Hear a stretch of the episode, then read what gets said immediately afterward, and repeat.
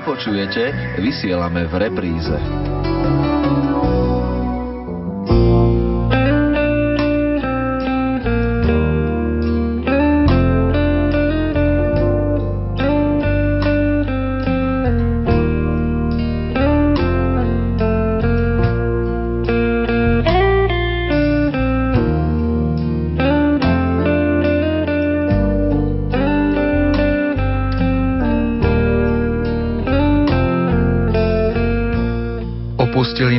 Predčasne a nečakane. Zrejme sme ani netušili, že ťažkosti života prekonávajú ich vôľu žiť. Nerátali sme s tým, že by si mohli zobrať život, a tak dnešné dni sú už iba spomienkou na ich život tu na zemi. Dnes už nie sú prítomní v našich životoch, pretože sa tak oni sami rozhodli. Milí priatelia, na vlnách Rádia Lumene sa začína relácia Stratené duše. Už samotný názov nám naznačuje, že bude reč o ľuďoch, ktorí sa ako si nečakane strátili z nášho života, pretože spáchali samovraždu. Fenomén predčasného ukončenia života neobchádza ani našu krajinu a i keď sa o tejto problematike verejne veľa nehovorí, zrejme viacerí z nás sa už priamo či nepriamo dostali do kontaktu s niekým, kto už nevládal čeliť nástrahám života.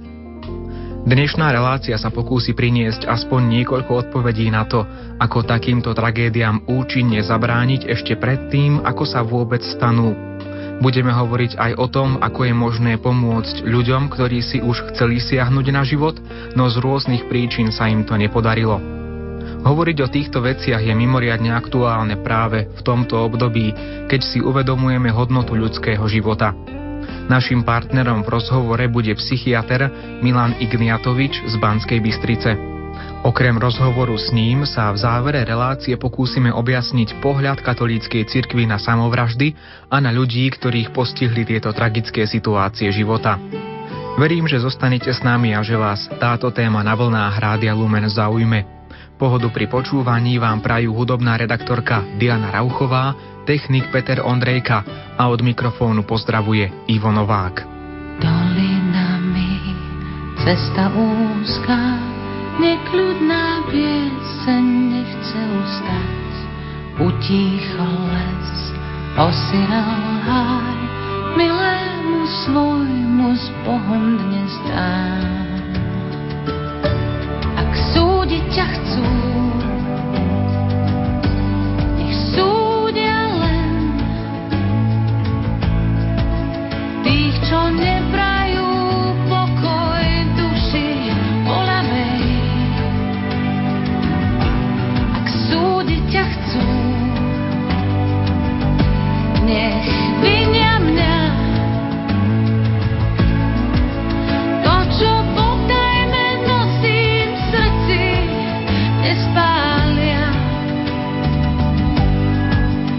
život rozdelí, smrť spojí.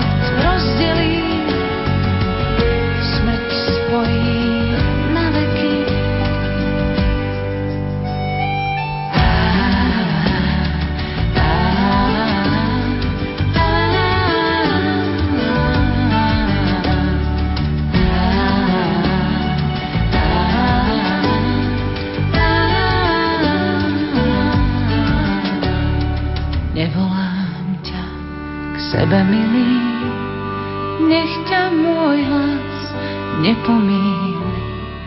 Utícho les, osirel háj, na cestu dnes s Bohom ti dám.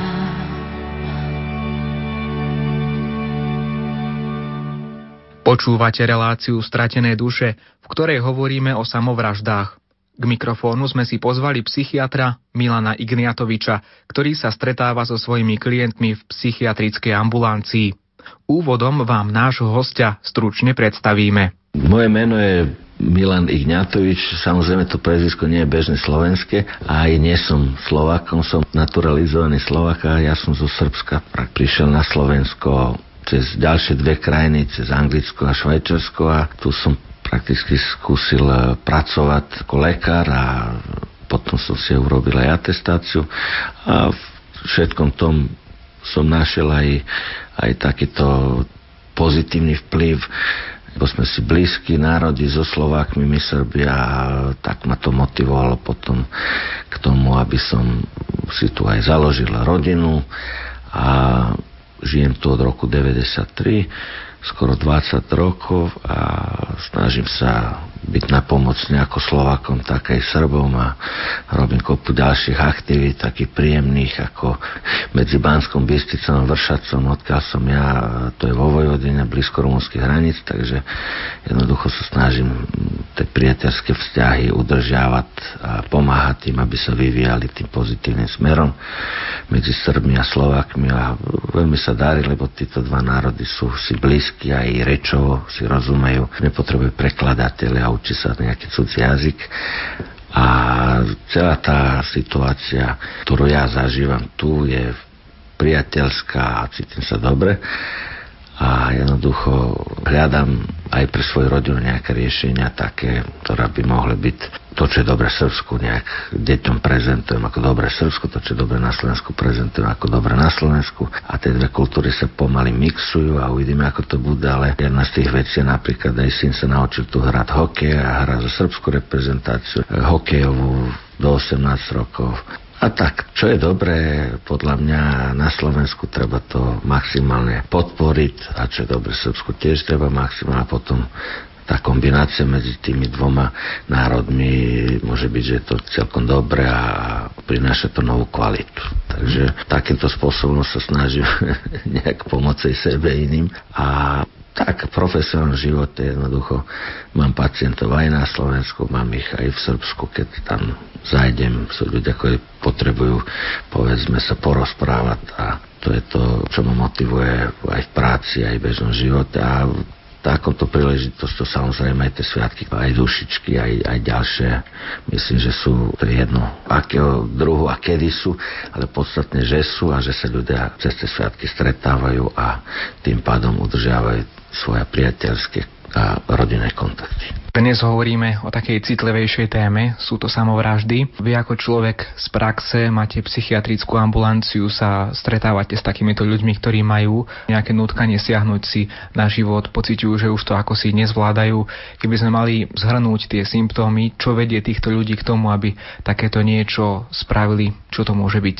Smeruje každý človek k nejakom tom svojom koncu v živote a prakticky stáva sa, že sa niekto rozhodne skôr ukončiť život a tá motivácia prakticky je rôzna. To, čo je najdôležitejšie u takýchto ľudí, že sa rozhodnú skôr ten život ukončiť, prakticky je niekedy beznadej, bezmocnosť a zúfalstvo prakticky bežnom živote. Najväčší problém v tom je, že nevieme odhadnúť, kedy to príde. A prakticky, keď to príde, tak môže sa stať, že takýto človek, ktorý sa rozhodne spáchať seba vraždu, prakticky sa nachádza v úplne inom stave ako bežný človek. Aké sú tie spoločenské tlaky, ktoré najčastejšie spôsobujú ten pocit, že chcem skoncovať so svojím životom? No, spoločenské tlaky sú e, rôzne. Prakticky máme tu e, nezamestnanosť, máme tu problémy v rodinách, máme problémy povedzme spoločenské širšie, môžu to byť konflikty v spoločnosti nejaké, rôzne druhy problémov a naj, najväčší problém spoločenský je prakticky, že ľudia neberú ohľad dneska jedni na druhých.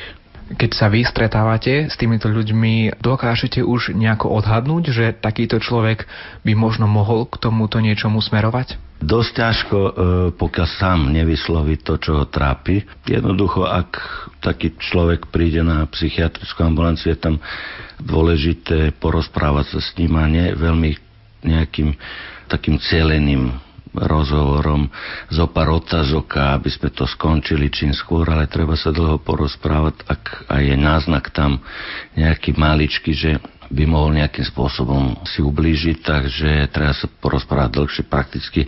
Ak máme čas na to, tak niekedy také rozhovory trvajú hodinu, aj dve, aj viac. Takže to najpodstatnejšie pre vás, vaši poslucháčov by bolo to, že keď aj zbadajú nejaký náznak malý tom nejakom svom priateľovi, príbuznému a tak ďalej, alebo im povie, že jednoducho život nebaví, alebo sa nachádza ťažké chvíle, tak tá podstata je, aby sa s ním porozprávali, aby našli čas sa porozprávať a potom, aby jednoducho už to riešili buď cez odborníka, alebo nejakého, nemusí to byť psychiatr, môže to byť psychológ, kdokoľvek, kto to prakticky tomu rozume. A psychiatrická ambulancia je také špeciálne pracovisko, ktoré jednoducho umožňuje, aby sa tieto také záhady, môže byť úvodzovka samozrejme, rozľuštili a adekvátne pomohlo takýmto ľuďom. Z doma je tak ticho ako nikdy predtým. Nie je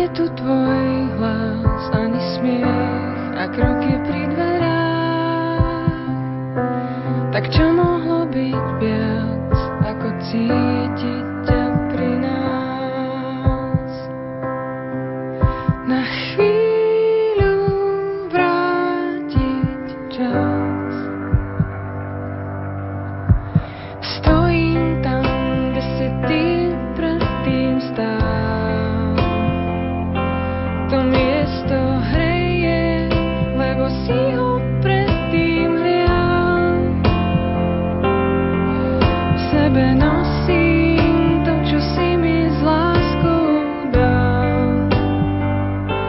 A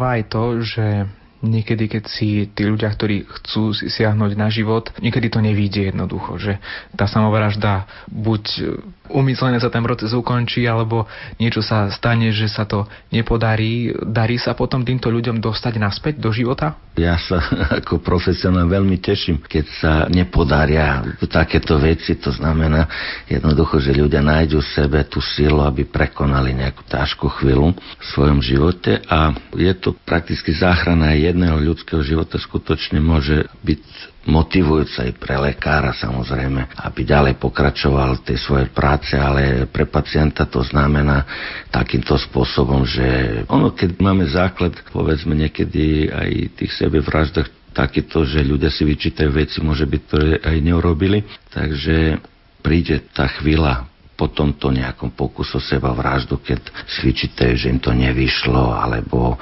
že v tomto nejak neúspeli ale hovorím, rýchlo sa môžu dostať z toho za pomoci iných osob a keď čím skôr sa dostanú z takéto situácie a premyslia si to ešte raz, či vôbec bolo treba také niečo robiť, takže nájdu tú silu v sebe a pokračujú normálne v živote. Samozrejme, treba tam povedať, že aj, aj tá motivácia na tie seba vraždy je rôzna a takýto bežný, keď je človek v trezvom stave, povedzme si, alebo keď je čistý, povedzme, nejakým spôsobom nebere nejaké drogy a tak ďalej, tak je to veľa lepšie, vie si to predstaviť inakšie, ale u takýchto pacientov, kde ešte máme nejakú látku, ktorá prakticky mení ich poznanie okolitého sveta samého seba, Takže o to je horšie, lebo k tomu môže prísť znovu, ako náhle si nejakú tú látku dajú znovu. To znamená alkohol, drogy a podobne.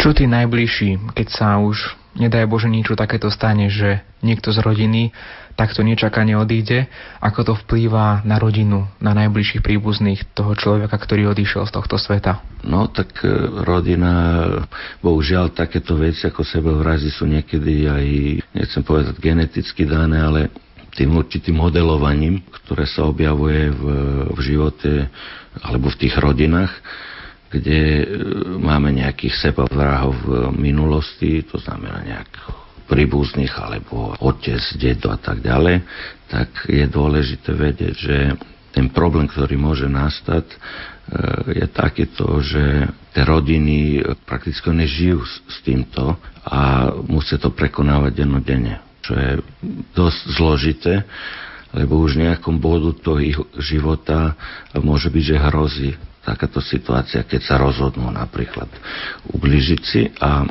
keď poznajú už toto z minulosti, tak jednoducho povedzme sú také, neviem, rodiny, kde najprv vnúk spáchal seba vraždu, potom starý otec, potom otec, nemá to žiadny poradovník nejaký, že ide mozog najstaršieho k tomu najmladšiemu, alebo opačne. A tie rodiny potom jednoducho pracujú na tom, aby nejakým spôsobom sa dostali z toho. A tá práca ich je v tomto, že oni sa o tomto bavia, a jednoducho pomáhajú si. A toto je najdôležitejšie. To znamená ľudský kontakt aj v rámci rodiny, aj v rámci tej komunity, ktoré žijeme, je najdôležitejší pre ľudí, ktoré nejakým spôsobom takáto myšlienka napadne. Keď sa zastaví to, čo by sa nemalo, keď sa ti zavrú oči, v ktorých sa nám snívalo, Dlane sa zovrú, nemôžeš sa hýbať, čas sa ti zastavil, už nebudeš vnímať, teraz ti je lepšie, no mne sa stále zdáš, možno, že tam hore náhradu už máš. Smútok občas prebolí, veď život je len jeden. Mňa to ešte zabolí. A čo? To ešte neviem.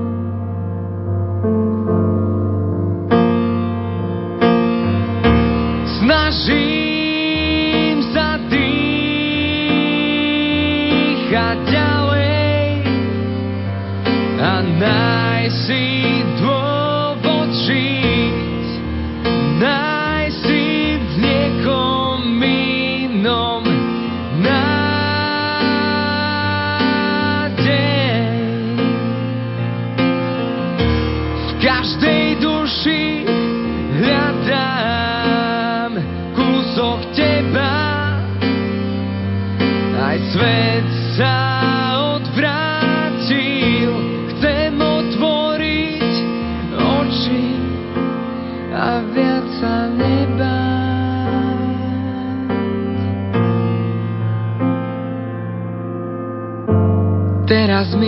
lepšie, už svetu rozumiem.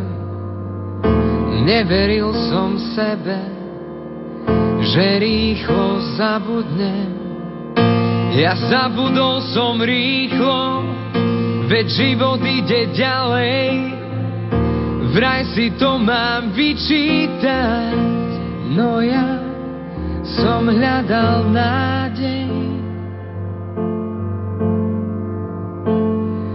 Našiel som teba, aj keď si iná. No podobná.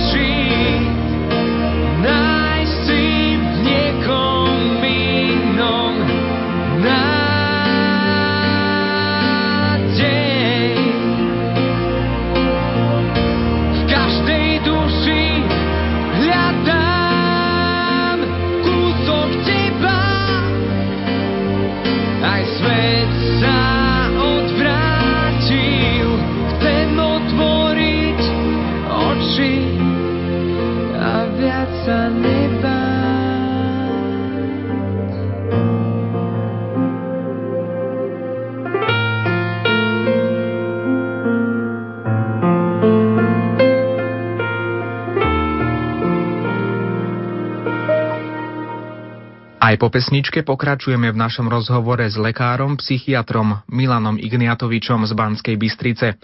Téma zostáva nezmenená samovraždy. Keď za vami príde do ambulancie človek, ktorý chcel spáchať samovraždu a nevyšlo to, ten poput, že sem prišiel, vychádza od neho, alebo ho sem dostanú skôr najbližší? No to je zaujímavá otázka a tu môžeme byť veľmi vďační e, veľakrát tomuto okoliu, blízkym a príbuzným rodičom a tak ďalej, ktorí jednoducho človeka, ktorý má takéto myšlienky, nejak vedú tým správnym smerom, aby navštívil ambulanciu. Hovorím, môže to byť aj psychiatrická, ale stačí aj kontakt s psychológom, všeobecným lekárom dokopy a to veľmi pomáha. Veľakrát ľudia, ktorí majú problémy a myšlienky, aby si ublížili, tak prakticky prichádzajú sem do provode svojich blízkych a to je to, čo najlepšie, čo sa môže stať takéto prakticky ťažké chvíle, že jednoducho to okolie pomáha a jednoducho dba nad tým, aby ten človek skutočne sa dostal to je jedno, či z depresie, alebo vôbec, keď ide nejaký impulzívny nápad, alebo krátkotrvajúcu nejakú krízu v živote, takže aby tú krízu prekonala, aby môže byť s otvorenými očami sa pozrieť do budúcnosti. Takže to okolie je strašne dôležité prakticky v tejto chvíli, keď im tento príbuzný alebo neviem, blízky povie, že má takéto problémy a myšlenky. Bohužiaľ, keď je to opačne a sa k tomu nejak s takýmito problémami sa nezdôveri, tak vtedy sa stávajú to, čo sa volá dokonale sebavraždy a prakticky ten človek jednoducho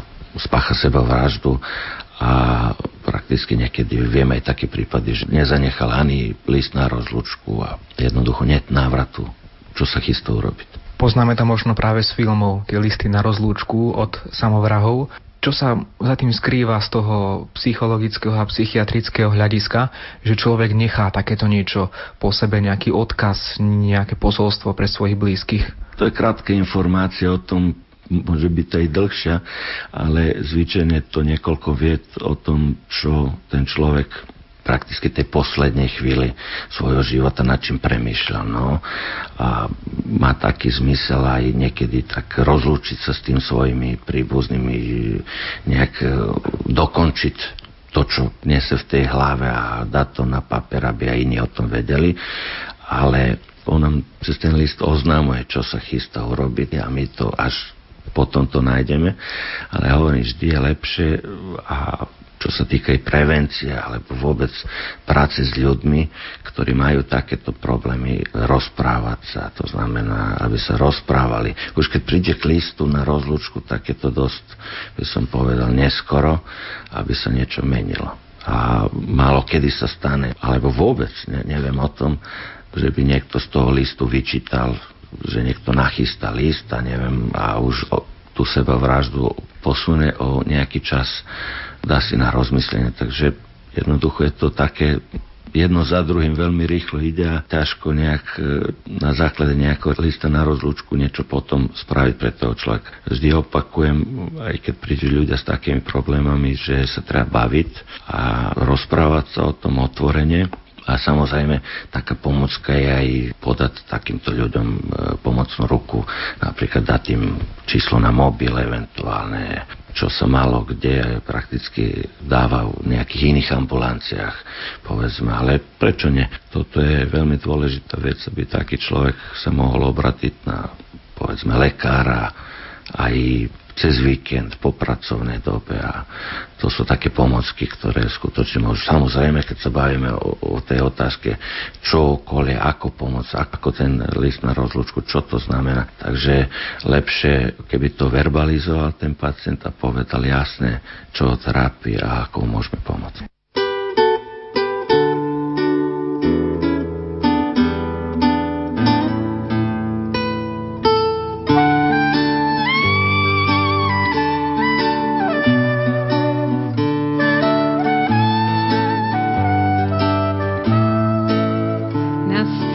Kostela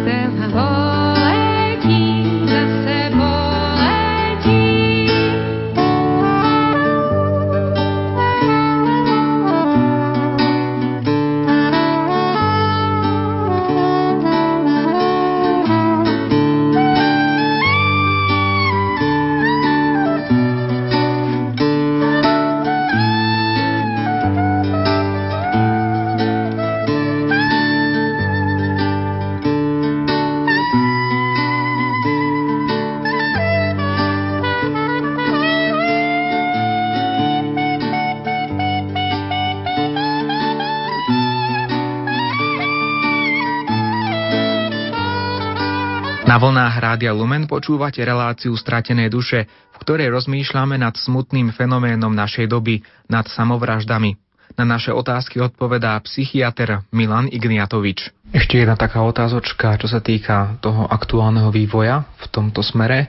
Teraz v spoločnosti, ktorá taká veková vrstva najviac inklinuje k samovraždám? To je, to je takáto otázka. Tak rôzne štúdie existujú, tam percenta ukazujú, povedzme, takým spôsobom Napríklad, čo sa zistilo, aj bol som na takom svetovom kongrese o seba vraždách, kde sa rozprávalo o tom, ale sú zaujímavé údaje Napríklad e, taká zaujímavosť Pikoške, vedľa seba sedeli profesorka e, z Indie a vedľa z Pakistanu. A teraz máme situáciu, ktorá je veľmi zložitá.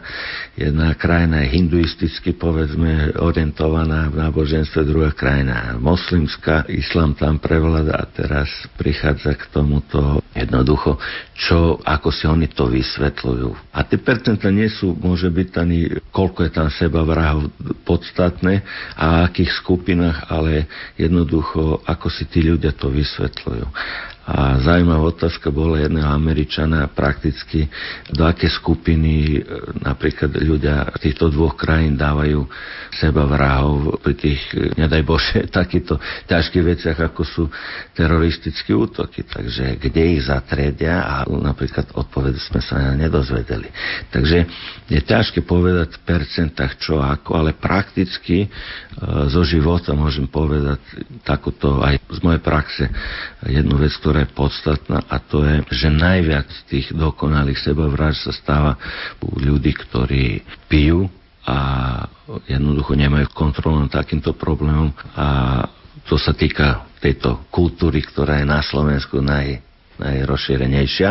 A ako som predtým hovoril, iný problém majú v Pakistane a Indii a iný problém majú na Slovensku a môže byť, potom sú ďalšie také klimatické, to, povedzme tam je náboženský, toto je, môže byť to, čo je dostupné, nejaký prostredok, ktorým si ľudia zlepšujú náladu a potom im to prakticky aj ubližuje takto, že strácajú tú orientáciu spoločnosti a robote a rodine. A máme aj také klimatické podmienky, ktoré tiež môžeme dať do toho, to znamená tí severania, oni majú prakticky zime niekoľko hodín len svetlo a tam sú aj tie dôvody a, a tak ďalej a tak ďalej. Je to rôzne, preto takto hovorím. Štatistiky, keď sa robia vo Švedsku je jedna vec, keď sa robia, neviem, v týchto azijských krajinách iná. Napríklad Japonsko je tiež zaujímavé, že tam aj v Južnej Koreji také štúdie som čítal, že keď robili štúdie úzkosti, ktoré môže potom sa zmeniť aj na depresiu a potom aj, aj ďalej, takto sa ten stav môže zhoršovať až po nejaké sebavražebné úmysly,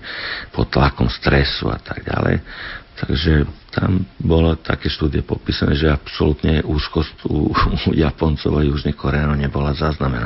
Čo neznamená, že oni neprežívajú, ale jednoducho taká je kultúra, že na to, aj keď to majú, nie sú na to hrdí. Takže ono, čo platí všade vo svete, je dôležité. Musíme, akokoľvek sa tá depresia alebo myšlienky prejavovali, treba ich podchytiť. Keď je to zima, povedzme vo Švedsku a je tam nával pacientov, tak môže byť s tým súvisí. Keď inde v Japonsku, treba sa ľudí, keď človek odíde z Európy môže byť, že tam je na nejakom stáži alebo čokoľvek, treba sa pýtať, aj keď on jednoducho môže byť, že sa tvária, že to akože by neexistovalo. A podľa tých kde sa nachádzame, tak jednoducho treba, treba aj tie veci e, na nich dávať pozor.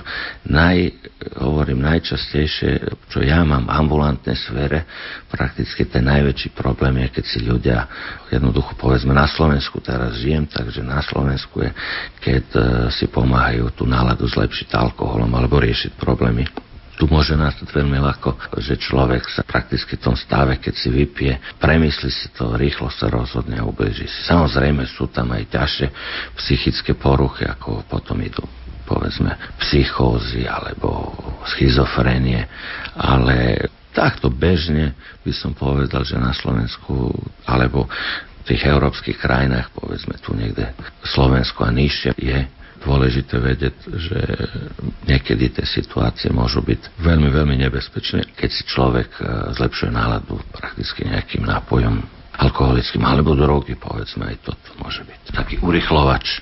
Vy ste spomínali tie rozdiely náboženské, ktoré niekedy môžu vplývať aj na tie názory v psychológii a u psychiatrov na samovraždy. Ako vplýva viera, ak sa to týka napríklad aj vašej praxe, ste videli možno nejakých ľudí, ktorí majú problémy, čím tá viera pomohla, alebo to na nich zase nemalo až taký vplyv? No to je ďalšia zaujímavá otázka z dôvodu, že prakticky viera je veľký pomocník a keď prídu pacienti, povedzme, prevažne tu katolické náboženstvo, zastúpen, potom sú evangelici, sú tu aj pravoslavní niektorí ľudia, ktorí sa zastavili na tej ambulancii. A aj dokopy aj moslimov. Keď si zaspomínam, aj oni boli na tejto ambulancii moje. Ale náboženstvo, čo sa týka napríklad katolikov, veľmi jasné tí ľudia majú tie sebavraždy, čo sa týka sebavražd, veľmi jasno v hlave. A aj keď majú nejakú depresiu, tak keď sa taká otázka, napríklad my ju klademe často aj pro vyšetrenia, či máte nejaké myšlienky, aby ste si ublížili, povedzme takto. Takže jednoducho, aj keď ich majú, keď povedia, oni povedia jednoducho, ale by som to neurobil.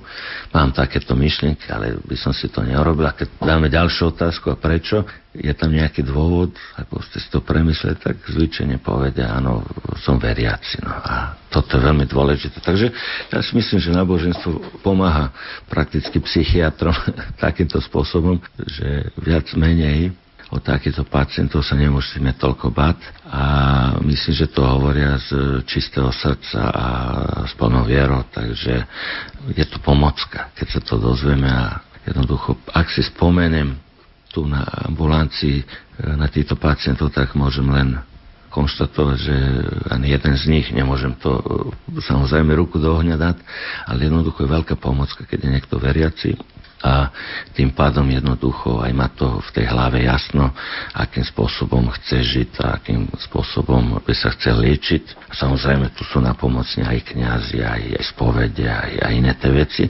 ktoré sa praktizujú, ale jednoducho pomáha to, aby ten človek si neoblížil.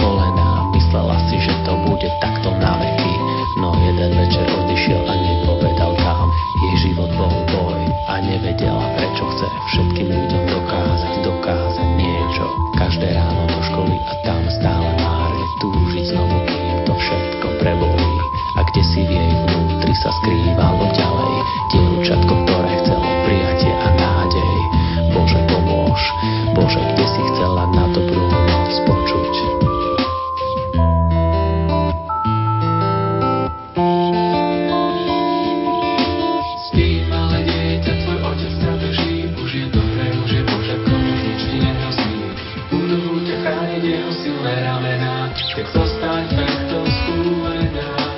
Z posledných síl si musela sa ísť, ty sama proti všetkým, no už to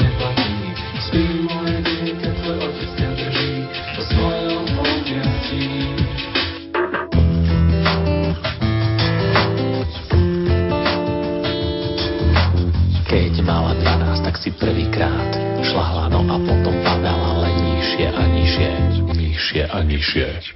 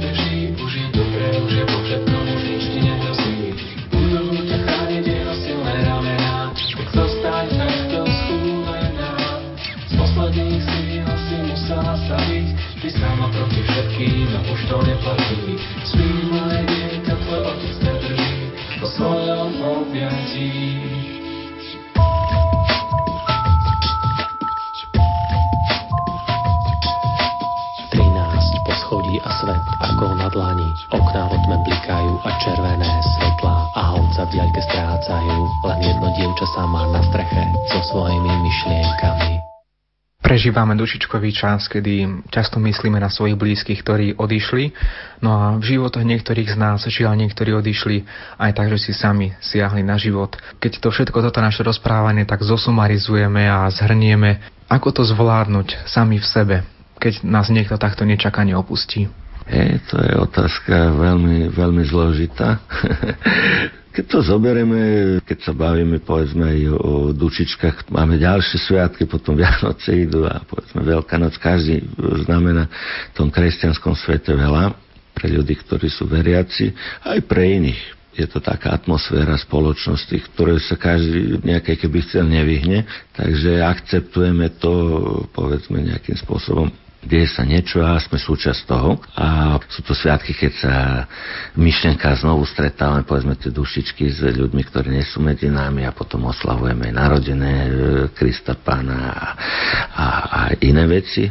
Takže ako sa vyrovnať e, s odchodom nejakej blízkej osoby, prakticky medicínsky na to existujú nejaké také termíny, ako sa volajú smutočná práca a tak ďalej, ale nie, nechcem rozprávať o tom tak profesionálne, ľudský jednoducho sú rôzne spôsoby. Aké krajine žijem, nakoľko ja som žil v štyroch krajinách svojho života, pracoval, tak sú rôzne spôsoby, aké sa vieme s tým vyrovnať. Napríklad v našom pravoslavnom svete alebo povedzme tam, odkiaľ som ja, tak je to taký ročný smutok, a pripomínanie si častejšie po 40 dňoch, e, po troch mesiacoch, pol roku a tak ďalej. Chodí sa na cintorín a tak ďalej a to všetko pomáha. Prakticky ako rovnaké sú metódy aj v psychiatrii a to znamená, že jednoducho s tými ľuďmi e, sa stretávame na miestach, ktoré sú určené, kde sa nachádzajú tí ľudia po živote a môžeme komunikovať s nimi, môžeme čokoľvek, tam u nás pravoslavných je takéto, že sa zaje, niečo sa ponúkne, zapije sa tiež, porozprávajú sa príbuzne, tak ako stretávka v rámci rodiny.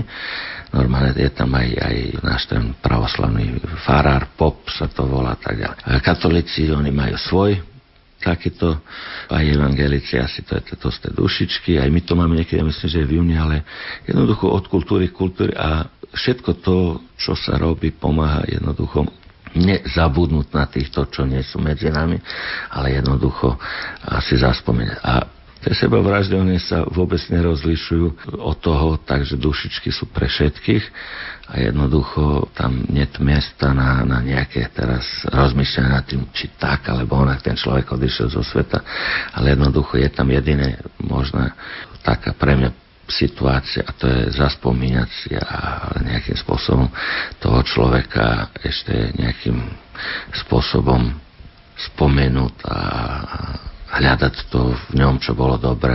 Keď prídu takéto chvíli, samozrejme záleží na tom aj tie dušičky, či je človek sám, alebo má nejakého blízkeho keď je sám ťažšie, môže byť, že všetko to znáša. Hovorím o ľudí, ktorí sú vo vyššom veku, povedzme naši seniory, také 80 70 a keď zostanú bez partnera, deti sú im ďaleko, ale jednoducho záleží na tom okolí. Ľudia, keď si pomáhajú, tak aj takéto veci smutné, pri takýchto odchodoch, keď človek sám sebe ubliží, sa dajú lepšie znášať. Všeobecne aj pri bežných umrtiach. To boli slová psychiatra Milana Igniatoviča, s ktorým sme sa rozprávali o samovraždách z pohľadu lekára, stretávajúceho sa s ľuďmi, uvažujúcimi nad predčasným ukončením svojho života. Už po pesničke dostane priestor náboženský redaktor otec Jan Krupa, ktorý nám priblíži niekoľko aktuálnych štatistík o tomto probléme a ponúkne aj stanovisko cirkvy.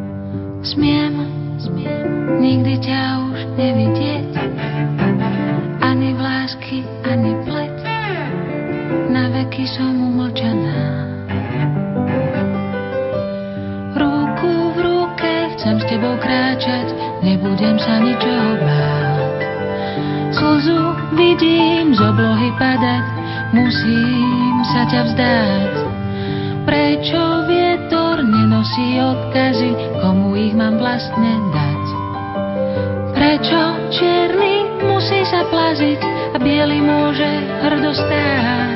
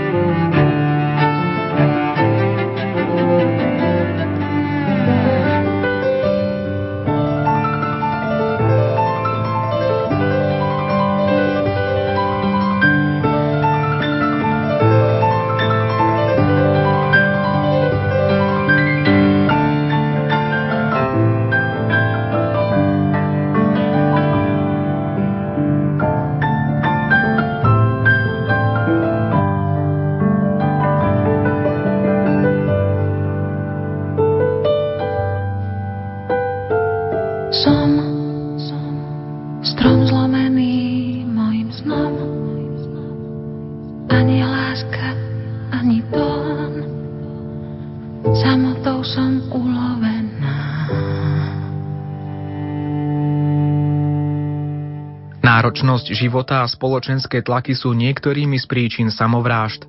Viac informácií dodáva otec Ján Krupa. Samovražda je priame sebausmrtenie z vlastnej vôle. Psychológovia tvrdia, že v živote každého človeka existuje sklon k samovražde. Medzi častými príčinami samovrážd je neschopnosť vysporiadať sa so svojimi problémami, spoločenská izolácia, pocit vlastnej zbytočnosti a bytia druhým na obtiaž, alebo nepotlačiteľná zdanlivo nezmyselná bolesť v chorobách, ktoré nedávajú nádej na zlepšenie. Najčastejšou pohnútkou samovraždy je zúfalstvo. Štatistiky ukazujú, že samovraždu pácha viac mužov ako žien, viac obyvateľov miest ako vidieka, viac starých ako mladých ľudí a viac občanov vyspelých ako rozvojových krajín. Verejná mienka považuje samovraždu vo všeobecnosti za nečestnú a mravne pomílenú. Príbuzní a priatelia samovraha sa väčšinou snažia jeho čin utajiť. Tým vzniká dojem, že samovražda je javom veľmi vzácným. Takto skutočne môže byť v hospodársky chudobných krajinách tretieho sveta, avšak vo vyspelých krajinách prvého sveta je samovražda veľmi častou udalosťou, ktorá si každoročne vyžiada viac obetí ako dopravné nehody. Kresťanská teológia samovraždu vždy rozhodne zavrhovala. Katolícka morálna teológia odmieta akúkoľvek formu samovraždy ako ťažký hriech. Dôvody sú nasledovné. Prvý dôvod sa zakladá na presvedčení, že človek nemá na svoje telo a svoj život vlastnícke právo. Má iba právo na zodpovedné správcovstvo a užívanie. Vlastníkom a pánom každého ľudského života je jedine Boh. Boh dáva človeku ľudský život ako dar, aby ho človek využil v službe Božího plánu s ľudstvom a stvorením. Tento plán vyžaduje, aby s prispením človeka bolo všetko rozvinuté a privedené k svojmu završeniu. Človek má svoj život žiť a udržiavať zhode s Božou vôľou tak, ako je to stanovené v tomto pláne. Samovražda je teda porušením Božieho zvrchovaného vlastníckého práva na človeka. Druhý dôvod Samovražda je prehreškom človeka proti jeho povinnostiam voči spoločenstvu a jeho členom. Ľudský rast vyžaduje celý rad služieb, výdavkov a obetí zo strany rodiny a širšieho spoločenstva. Ľudský život je vždy investíciou zo strany spoločnosti. Človek má povinnosť nechať dozrieť plody tohto života a nemôže ich odhodiť bez toho, aby sa neprevenil proti druhým. Ešte menej smie zničiť svoj vlastný život, ak má príbuzných, za ktorých je zodpovedný.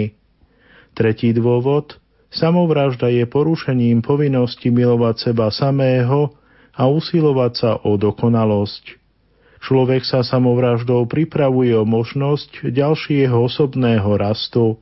Zdráha sa priviesť seba samého k úplnej dokonalosti, ku ktorej je povolaný Bohom a robí to prostredníctvom konečného a nezvratného rozhodnutia, ktoré nepripúšťa odvolanie ani nápravu. Ten, kto spácha samovraždu, je často pod veľkým psychickým tlakom a preto, keď dnes rozprávame o tejto téme a uvažujeme o tom, čo sa stane s dušami samovrahov, nemôžeme jednostranne odsudzovať konanie týchto ľudí.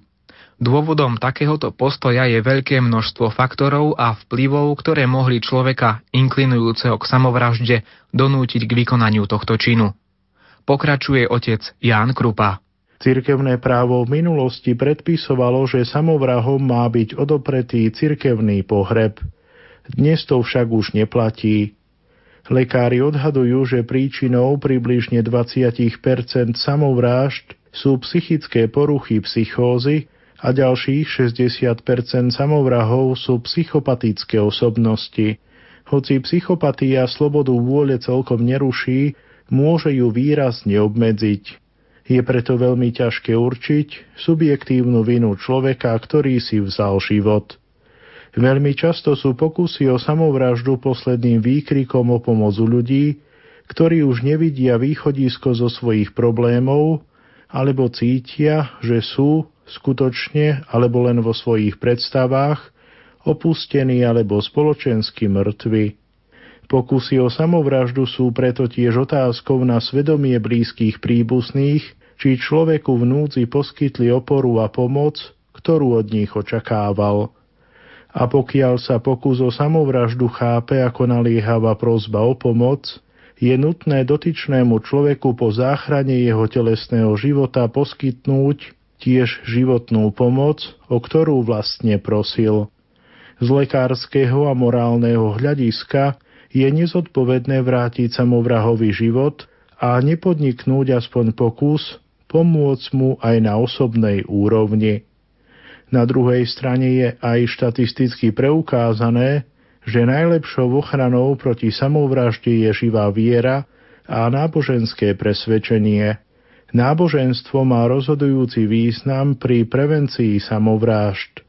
V kritických situáciách, kedy zlyháva vlastná súdnosť, človek potrebuje medze autority a tradície.